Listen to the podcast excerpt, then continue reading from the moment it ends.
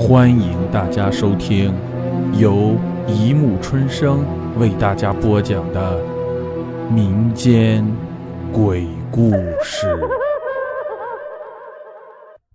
第四百一十五集《循环恶胎七》。在冯小泉昏倒后，他似乎还残留着一些支离破碎的意识。他听到了从耳边传来了呼呼的风声。他感觉到自己的身体似乎像是正从高空中飞速地向下坠落。冯小泉无法知道自己将要坠入一个什么样的深渊，但是他觉得这个深渊一定会很深，因为这是一个极其漫长的坠落过程。在坠落中，冯小泉残存的意识被中断了很多次，但每一次从昏迷中醒来，他还是依然感觉到那种飞速的坠落。仿佛这种坠落将要永远的持续下去。终于，也不知道过了多久，当冯小泉再一次从昏迷中醒来后，他发现自己耳边的风声停了，好像所有的一切都静止了下来。冯小泉试着慢慢的睁开了自己的眼睛，但他却看不到一点的光，唯有的只是黑暗。冯小泉想，也许自己已经死了。常听人说，人死了以后就会在一个很黑的隧道里慢慢的走，走着走着就会看到一道很明亮的光。于是冯小泉就想试着迈动自己的腿，但他发现自己无能为力，因为在他的身上，他几乎感觉不到腿的存在，甚至连自己的身体也好像并不存在，唯有的知觉就是他的那颗头颅。慢慢的。冯小泉忽然发现，眼前出现了一个长方形但显得有些阴暗的光块。逐渐的，这个光块变得明亮起来。就在这时，突然他有了一种酥酥麻麻的感觉，从冯小泉的脚尖一直蔓延到他的头顶。当这种感觉过后，冯小泉终于有了知觉。他感觉到了自己正坐在一张很柔软的沙发椅上。此时，方才眼前的那个长方形的光块完全的亮了起来。这时，冯小泉才看清，原来那是一块很洁白的幕布。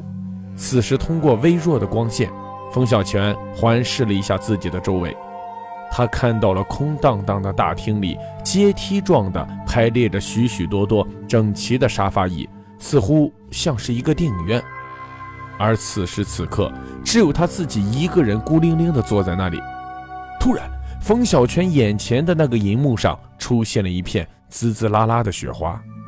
慢慢的，那种雪花的滋啦声消失了，一个很模糊的图像开始显现在荧幕之中。那仿佛像是一面镜子，一面被很重的雾气所遮盖的镜子。冯小泉努力地凝望着那个模糊的图像。但无论如何也无法看清那些不停在来回运动的光影到底是些什么东西，但直觉告诉他，那些光影的背后也许是个人，一个正在对着镜子梳头或者化妆的女人。然而，那个模糊的图像一下子消失了，随之而来的又是一片白茫茫的雪花。但很快的，又一个新的图像出现了。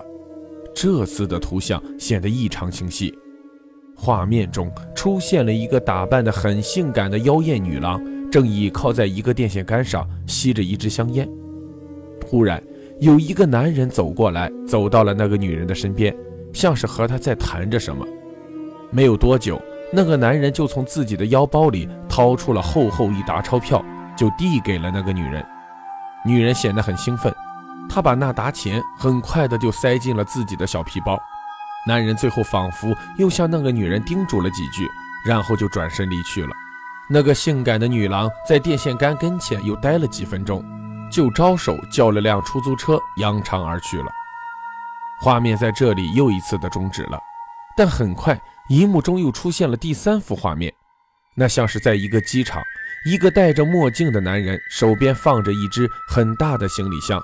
在候机室里不停地向入口处张望，似乎像是在等待什么人。没过多久，那个男人就很兴奋地挥舞手臂，因为他看到了那个打扮得很性感的妖艳女郎。当那个女人推着行李来到男人的身边后，两人并没有做过多的寒暄就登机了。当飞机起飞以后，这个画面又消失了。接下来的画面出现了一片原始的蛮荒大陆，烈日的骄阳炙热地烘烤着这片贫瘠的土地。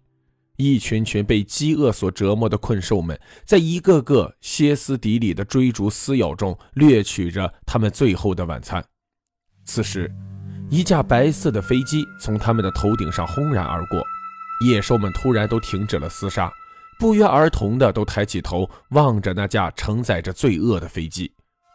当飞机的轰鸣声连同机身一起消失在天边时，野兽们的残酷战争接着又开始了。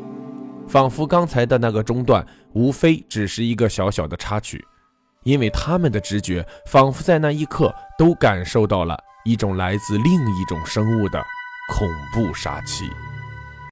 好了，故事播讲完了，欢迎大家评论、转发、关注，谢谢收听。